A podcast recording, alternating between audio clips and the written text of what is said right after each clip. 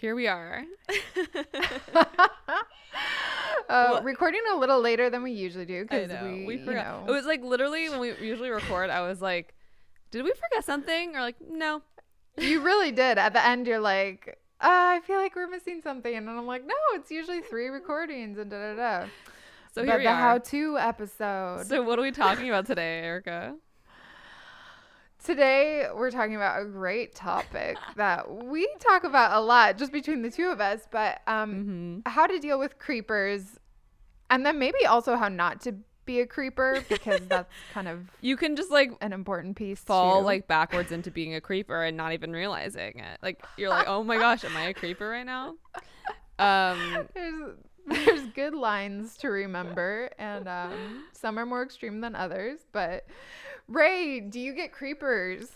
I get creepers. Yes, I, I feel like you get more creepers. Not that it's like a creeper Ooh. competition, but I feel like you have like far more horror stories than I do, or maybe I'm just blocking them out of my brain. But I get I've gotten like trolled. Like people will kind of like Mm. almost think that like because I've responded to their message, I'm like now they're like I don't know. People are always like Mm. messaging me things like I've been asked out or like crossing lines like Yeah. um I mean, you know, like asking someone out in DMs can be fine, but like there was one like there are times when it's like there's a very clear line of when it's fine and like when it's like I'm a huge fan, I want to like marry you one day, like where do you live? Right, right. There's it's a very different different. It's very different.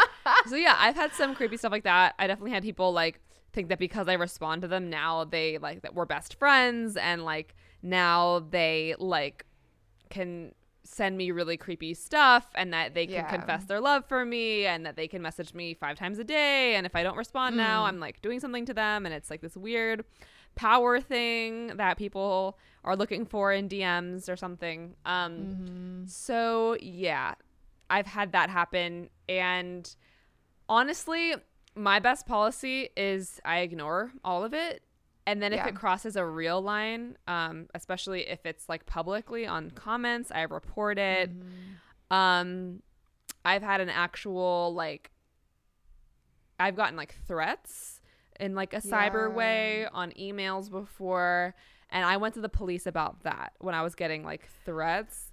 Um, but that was years ago, and you'll know when it's like something you should get, um, like the police involved in, um, if someone's actually Mhm. threatening your safety. But um, if it's like you know someone on DMs just being creepy, I think like for me it's like report them, ignore them, and Yeah. don't engage. Um, so I don't know. Those are my policies. I'm still figuring it out too, but I'm curious to, to hear what yours is. We're definitely. I'm like. I'm. I personally am definitely not a expert in this, and I'm sure there are other people out there who know more about like really how to deal with this. But like we said on Mm. our how tos, it's kind of like how we do it and like how we are processing. So anyway, Yeah. Erica, what are your thoughts? Yeah, as we were talking, I was I feel like there are kind of three levels of all really inappropriate creeper Yeah, things. Creeperdom. You've dealt with unfortunately and horrifyingly some really serious mm-hmm. you know um issues that actually are a threat to your you know your physical safety Right. too not only your mental and emotional safety and Mm-hmm. um, so there's that realm, which having some sort of game plan, i you know, and a community around you to process those with and determine next steps about is really, really important. Then there's the like super gross, like, I mean, it's funny. We all laugh at it, like, but it's actually disgusting. The things that are that can be sent Yeah. sometimes, um, and uh, those, like you said, I think a really quick report and a block and a move on as quickly as Mm-hmm. Yeah. you mentally can from Mhm. it because they can be really harmful Mhm. um, because of the grossness Yeah. of them and the the lack of boundaries that people Mhm. feel in the internet sphere or Mhm. in even the interpersonal sphere. Mm-hmm. And then I think this is the most difficult. Well, I shouldn't say that.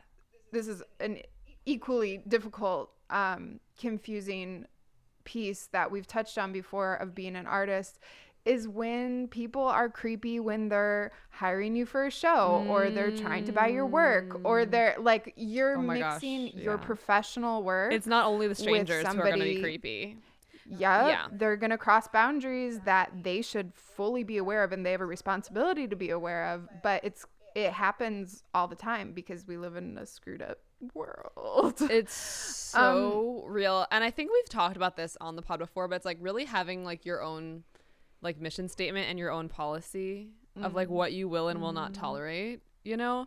And making that very clear to yourself and knowing when your your line is crossed and when it's time to say politely, "Hi, like you have offended me or you are Yep. being inappropriate.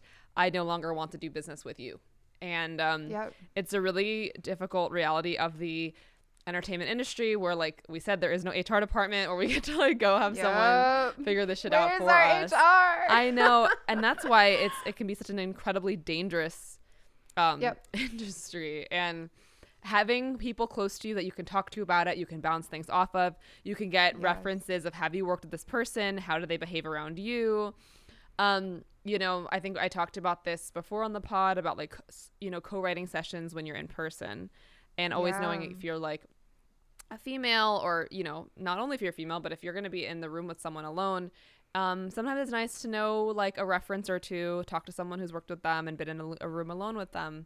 Um, and you know everyone has a different comfort level um, but i feel like most of the people i've ever co-written with in a room alone i've known them through someone. It hasn't been just like some kind of like cold thing. Right. um so i definitely urge that. And um yeah, do you have any other thoughts on that before we move on to how to not be a creeper?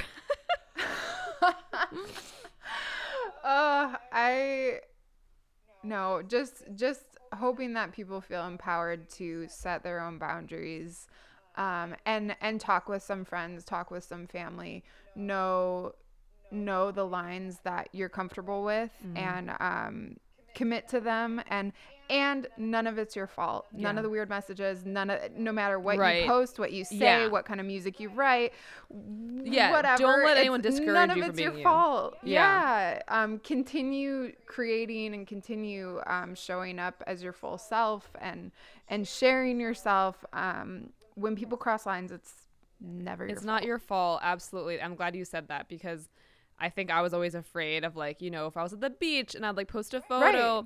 and then being like, oh no, like this is gonna like someone's gonna say something inappropriate. And it's like, you know what?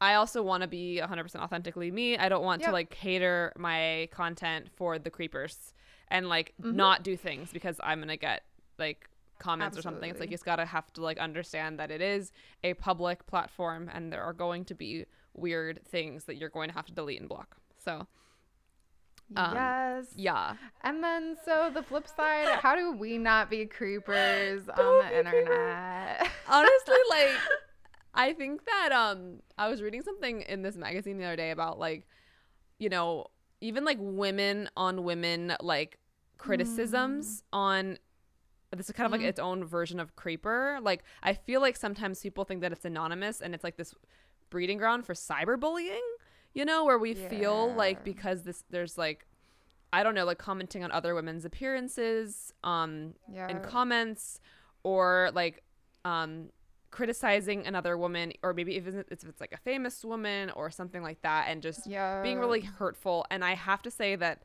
i've definitely been guilty of this before of like maybe like hating on someone who's like maybe famous or something and yeah. a lot of times it is it is like very like for a good reason because the person like is being held accountable for something but like really know when you're being um when you're holding someone accountable and when you're being a cyber bully. i think is kind of like my first thought about being a i mean i guess like being a creeper and being a cyber bully are kind of like you know uh Yeah. different and similar but um also Well, I think yeah sometimes the root is the same and it's about dehumanization. Yeah. So a lot of it is like checking in with yourself Yeah. about would you say something would you say what you're writing to anyone? yeah if you're life sitting across from them yeah at a coffee shop or Yeah. you know like they're a human being so even as we're holding people accountable which i'm i'm not fully against cancel culture Right. i think there's absolutely a place for it Mhm. um but is that what you would say to them you know Right. in in person in real life um, is that how you would communicate what what you're trying to say and so checking your you know your amount of the dehumanization that the screen brings Yeah. and technology brings um, before engaging with people Absolutely. And then in like real and like IRL, like you know, especially with COVID, it's like we all have to be very aware of the boundaries of others right now. And some people are very okay with hugging right now, and some people really aren't.